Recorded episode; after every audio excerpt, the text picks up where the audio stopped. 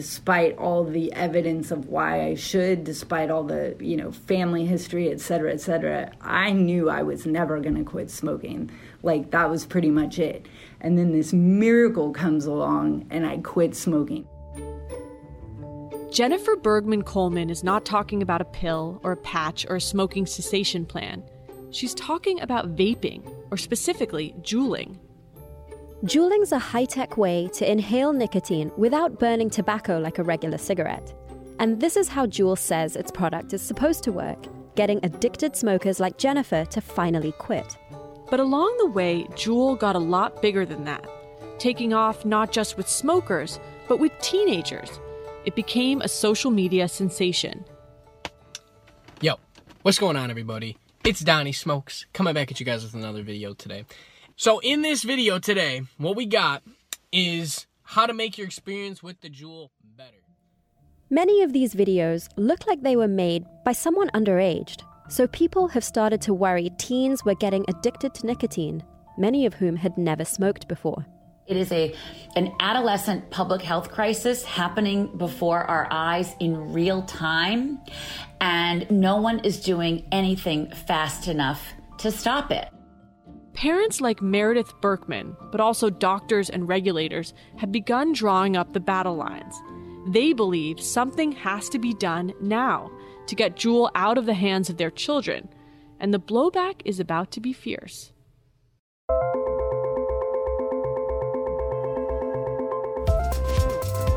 Hi, I'm Pia Gadkari.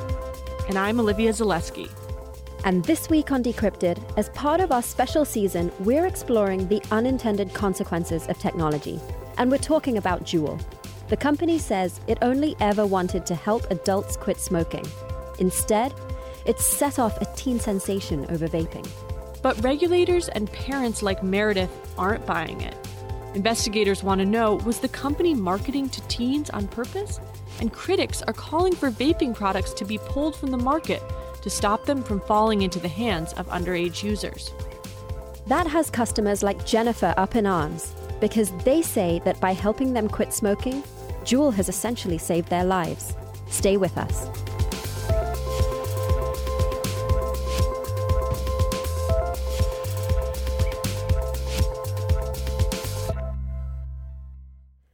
Juul has been around for some time. The idea first originated in 2005. Adam Bowen and James Monsees, two Stanford graduate students, were both addicted smokers, and they used to swap business ideas on smoke breaks between classes. One day they landed on an idea to disrupt big tobacco, and eventually they came up with what we see today a pen like device with a pod or cartridge filled with a tobacco infused liquid. Users suck on the pen, which causes the pod to heat delivering a powerful blast of nicotine into the lungs and then straight to the inhalant's brain.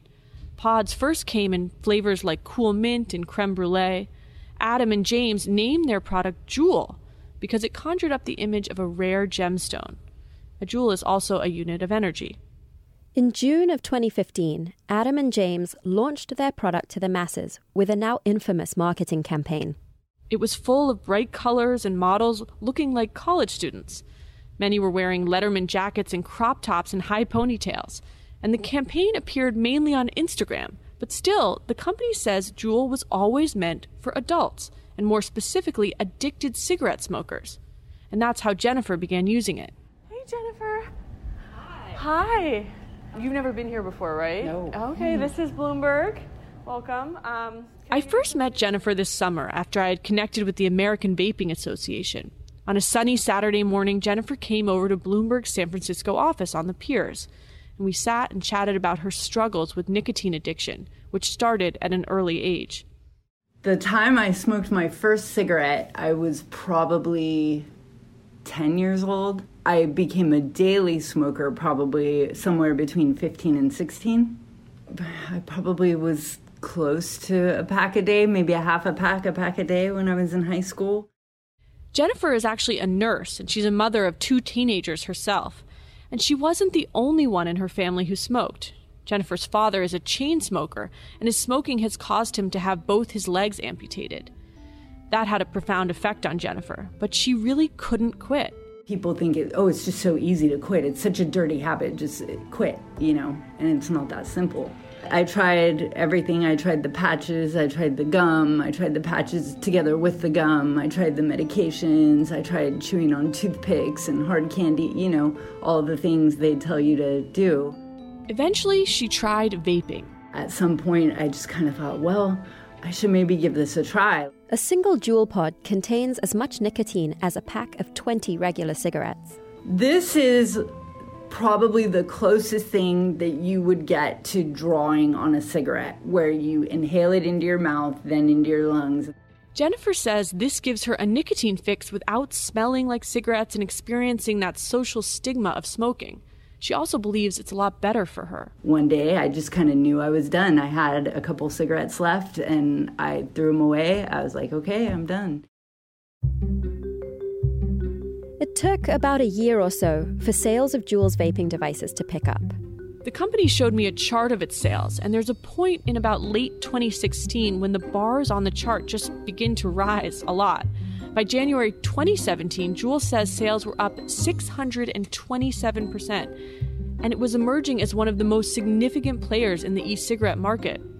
And the product was going pretty viral. Juuling had become a verb, it was a sensation on social media everyone at my school Juuls. And if you don't know what a Juul is, it's like this little black vape thing. Describe it's basically just vaping and you get super buzzed off of it. How to Juul. How to Juul in school. how to Juul for the first time. All right, let's check it out. Juul sesh. Think this is the Juul? Damn, how the f- are your clouds so big? How are your ghosts so milky? More, more, more tips with the Juul. Like, actually, I kind of want to take another hit. This is pretty good. This is the, I haven't hit this in a minute. These are just a few of the hundreds of videos online of teens and young 20 somethings talking about how much they love Juul. And this was the problem. Juul says it designed its product for people like Jennifer, who used it to kick her cigarette habit. But its explosion in sales wasn't just coming from smokers looking to quit. Last year, 36% of high school students said they had tried vaping, according to a report from the University of Michigan. Reports from the Centers for Disease Control and Prevention say that electronic cigarettes are the most commonly used tobacco product among high school students. That's a pretty scary prospect for a lot of parents with teenage kids. Many parents now find themselves completely consumed with, unfortunately, what is arguably the most pressing American public health issue, certainly for kids. That's Meredith Berkman. She's a mom in New York City. Meredith has four children. Her older kids are already in their teens. Meredith says she doesn't think her own kids vape, but over the last year, she and two other moms she knows started hearing a lot more about it. Individually, we had all heard a little bit of bits and pieces about e cigarettes, vaping. Maybe we'd heard about juuling, but we really didn't know much about it. We knew it was something we should learn about, but it really wasn't on um, on our radar. Meredith and her concerned friends started doing a bit of research. They started reading articles online, and then they moved to reading academic studies. And Meredith said the next thing she knew, they were contacting experts because what they were discovering was really alarming. We all three came to the realization that it was something so important that we had better um, join you know a, pa- a parents education and advocacy group out there so we could educate ourselves and potentially educate others who knew even less than we did and then there was this moment uh, of realization that there was not such a group that existed in March, Meredith started Parents Against Vaping E Cigarettes, or PAVE, with those two other moms to advocate against Juul and other e cigarette companies. PAVE has a website that educates parents and organizes events at schools to give parents and members of the media information on vaping. Meredith says her biggest fear is that vaping is going to have negative health consequences further down the line, and that the technology is so new that its impact hasn't been fully understood yet. Look, people have said to us, well, this is not the opioid crisis and no one is going to die, and this is not Mothers Against Drunk Driving, and, you know, God forbid, right? But the reality is, we don't know. I'm not a public health expert, but I am a mom of four kids, and I know an important issue that affects my children and other women's children, other people's children when I see one. And so, you know, we're sort of accidental public health care advocates. So it's true, these products are very new, but there's a chorus of experts who say juuling poses clear health risks to teenagers. And that's because every Juul pod contains so much nicotine. There's plenty of evidence showing that nicotine is very harmful to the developing brain. That's Dr. Bonnie Halpern Felsher, a developmental psychologist and professor at Stanford in the Division of Adolescent Medicine and Pediatrics. Bonnie studies how environmental factors influence adolescent decision making around nicotine products. The developing brain basically continues until somebody is in their mid 20s. So you take somebody who's 16, they have a brain that's still malleable. It's still plastic, so to speak. It's still developing. Bonnie explained to me that two important things are happening in the teenage brain. First, there's a process called pruning going on. Bonnie says that's the brain shedding away parts it doesn't need anymore. And the second process is called myelinization. That's a process in which a sheath is created over a neuron to make it work or fire better. Bonnie says that because these processes happen during adolescence, teens have an easier time becoming deeply addicted to nicotine. It hijacks the pleasure rewards of the brain, and the body says, I like this and I'm going to change. And your brain actually changes to accommodate and to take in that nicotine. And because it's addictive, there are consequences for people whose brains are exposed to too much nicotine. Specifically, it creates withdrawal symptoms and the feeling of needing more and more nicotine. For teenagers who were never smokers in the first place, Juul has been accused of pulling in young users with its high nicotine content and effectively turning them into customers for life. People, young people who are using Juul today, never planned on smoking a cigarette. So, this so called harm reduction, that's not the question with young people. Young people, it's fresh air versus vapes. On top of this, e cigarettes are still so new to the market that we don't yet know what other health risks could come up down the line. So, a lot of parents like Meredith have focused their attention on restricting access, including cracking down on Juul's flavored pods. Juul currently sells eight flavors. Two of these, Virginia tobacco and classic tobacco, taste almost like cigarettes. The other six are mango, cucumber, menthol, mint, fruit, and cream. And Meredith feels it's just no coincidence at all that some of Juul's flavors taste almost like candy. And we also know from emerging research that kids who, who begin juuling are 3.8, almost four times more likely to begin smoking conventional cigarettes than non juuling kids. If this were really just solely an, um, a smoking cessation device, why would you want flavors? Why would you want to um, hook people to the flavors? So that's how I would answer that. We are not interested in banning the Juul for adults. But what we're interested in doing is closing the loophole. Many of the health advocates and doctors I've spoken to feel the same way. If the flavors of the pods weren't so sweet and tasty, maybe teenagers wouldn't find vaping as appealing. The debate over flavors cuts to the heart of the controversy surrounding Juul. One camp says a medical device shouldn't need to market itself as delicious just effective. The other side says addicts need the flavors to quit. Like Jennifer, she said the flavors made it easy to start using the product when every other smoking cessation device just felt like a chore. Upwards of somewhere between 85 and 89 percent of people said that the flavors, the avail- availability of flavors, were the key element in getting them to quit smoking. And the availability of those are a very important part of how people quit. So that's the case for flavoring. And because it worked for Jennifer, she became an activist. She worked with the American Vaping Association to advocate against regulation. And she's not alone. When we met Jennifer, she said she had joined about 50 vaping groups on Facebook alone. And she's found a large community on other social networks like Instagram. She's part of a pro vaping movement. Meanwhile, Meredith and scores of other parents across the country had set up their own advocacy groups, and four sets of parents were lining up to sue the company, arguing that its flavors were hooking their kids. But as this battle was playing out, a larger threat to Juul was forming.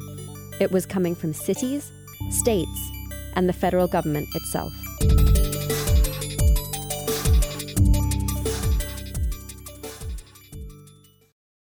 America's largest e cigarette maker is under fire this morning. One state now investigating whether Juul markets to teenagers after a series of lawsuits accusing the company of trying to hook teens. State Attorney General Maura Healey's office has launched an investigation into a Juul e cigarette maker. The Attorney General held a news conference earlier. The first investigations came from state regulators in Massachusetts. They were asking questions about the sale of Juul's flavors, as well as the company's early marketing campaigns. Mississippi's Attorney General Jim Hood is also asking questions. Then, over the summer, in the company's hometown of San Francisco, voters resoundingly supported a ban on flavored tobacco products. All of this was happening right after Juul hit one of the biggest milestones there is for a startup. It raised $1.2 billion from tech investors to fund the next stage of the company's growth. And according to those negotiations, Juul was said to be worth $15 billion. It was June, and I had just started covering Juul, and this funding round was shocking. It's just so much money. And to put those numbers in perspective, it meant investors thought Juul was as valuable as Lyft, the ride hailing company, or twice as much as Slack, the mobile messaging platform. Yet this company's products had only been on the market for three years. In June, Juul said it had captured 68% of the US e cigarette business. This is especially impressive if you consider that e cigarettes are generally thought to be the future of the regular cigarette market, which brought in about 105 billion in the US last year. Through the summer, Silicon Valley was buzzing with talk about Juul. The company seemed poised for a continued growth surge. Despite the probe in Massachusetts and lawsuits from parents, most people I was talking to expressed confidence that the company would move past these hurdles. And the culture in Silicon Valley has in the past been very encouraging of companies that push the limits of existing regulation. Like, that's the approach companies like Uber took. And for a time, that was considered to be a smart strategy. Then in September, the real bombshell hit. The Food and Drug Administration says it is preparing to launch a campaign to discourage teens from using e cigarettes. The FDA is also investigating the marketing strategies and impact of several vaping products, including the most popular e cigarette, Juul. Federal regulators. The American Food and Drug Administration's Commissioner, Scott Gottlieb, sent Juul and four other e cigarette companies a scathing letter. He gave e cigarette companies 60 days to submit quote, robust plans for how they'll stop teens from using their products. And this was a big reversal because only last year, the FDA decided that e cigarette companies didn't have to submit products for review until 2022. Then, in early October, the FDA said it collected more than a thousand pages of documents from Juul's offices in an unannounced on site inspection. The company, for its part, says that teen use has never been allowed and that bad actors are the ones who are responsible for selling Juul to kids. There's a lot of, of unauthorized illegal reselling on other marketplaces with no age verification. That's Ashley Gold, Juul's chief administrative officer, and the executive who has been at the forefront of defending Juul publicly. What she's saying here is a critical part of Juul's defense. Teens really shouldn't be able to get a hold of this product in the first place. Ashley said teens are buying Juuls and Juul pods from law breaking vape shops and these online resellers. Think eBay, Alibaba, Amazon, and even Walmart.com. We have a technological solution where we scrape the internet every day and send automated cease and desist letters to these online marketplaces. The people who are posting are trying to make it not look like they're selling our product. So sometimes we see they'll add you know, an E at the end, or at, they'll add a dollar sign, or they'll try to make it so that whatever systems these online marketplaces put in place to say you can't post Juul product, that they somehow get around it. And here's what happens when someone buys product directly from Juul's website. The company checks the buyer's age by matching the credit card details to public records. You also have to take a picture of yourself holding your government ID, which must also match the government databases. But the company is going to have to do more than that to satisfy the FDA and angry parents. I asked Ashley about whether Juul has a plan and what it looks like.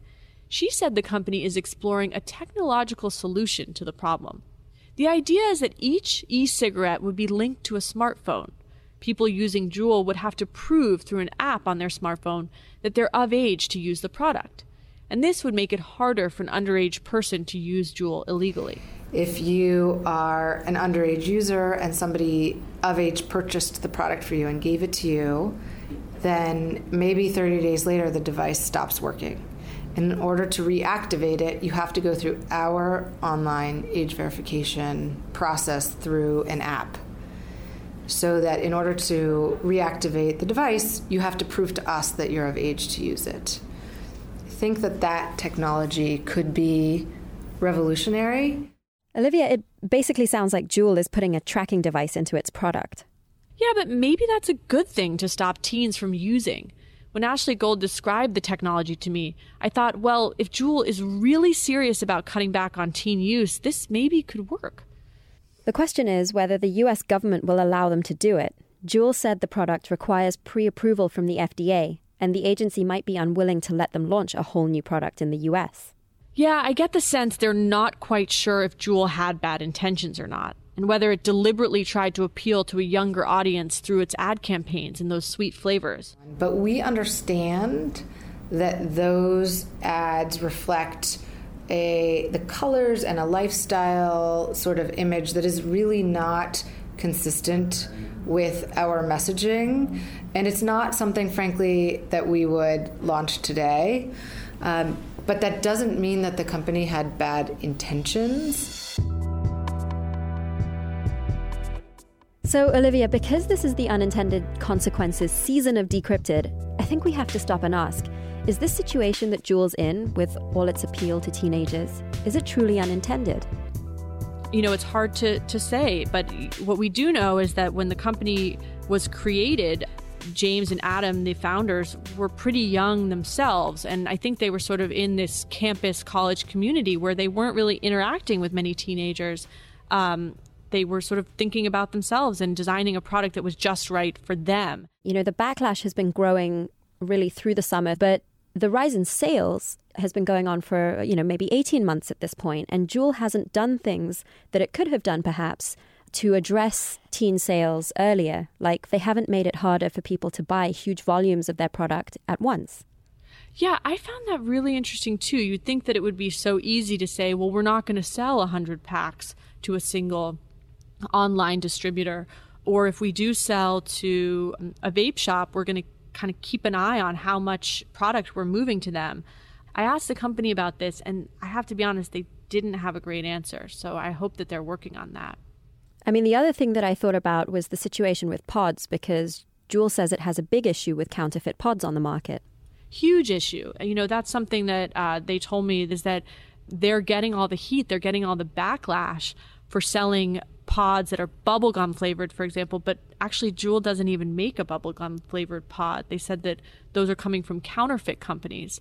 You know, I spoke to a ton of parents who really were up in arms like how can we trust this company that makes bubblegum flavored pod that's so clearly targeted to a teenager. And I told them, you know, actually, Juul doesn't make that. That's a counterfeit product.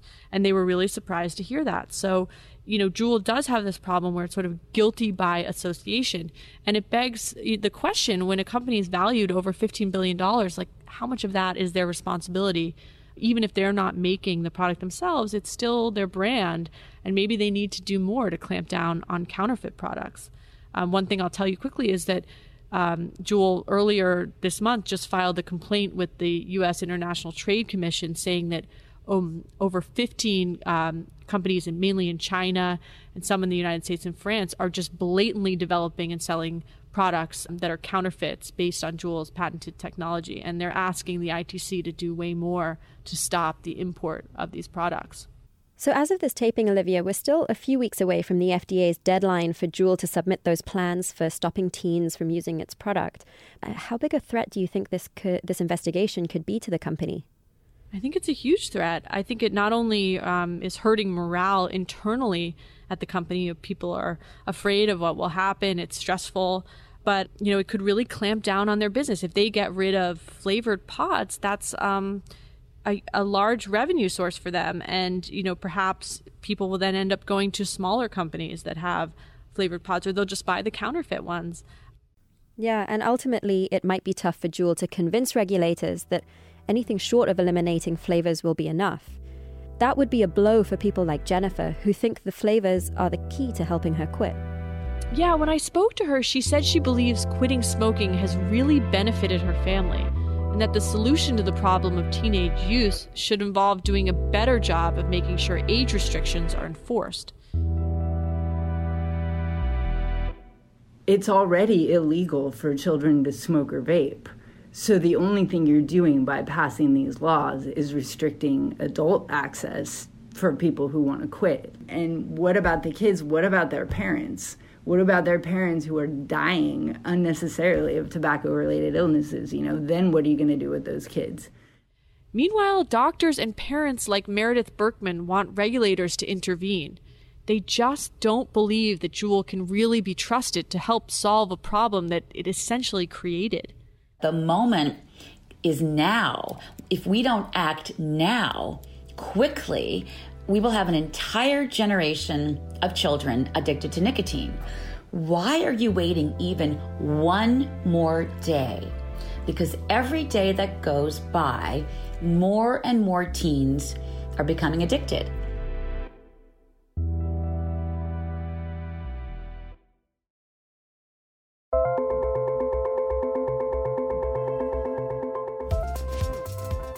And that's it for this week's Decrypted. Thanks for listening. Do you use Juul? Or do you know a young person who does? We want to hear from you. You can email us at decrypted at bloomberg.net. Or I'm on Twitter at Olivia Zaleski. And I'm at Pia Gadkari. If you're a fan of the show, please take a moment to rate and review us. It really helps new listeners find the show. This episode was produced by Pia Gadkari, Magnus Henriksen, and Austin Weinstein. Our story editors were Emily Biuso and Anne Vandermeer. Thanks also to Brad Stone, Aki Ito, and Liz Smith. Francesca Levy is head of Bloomberg Podcasts. We'll see you here next week.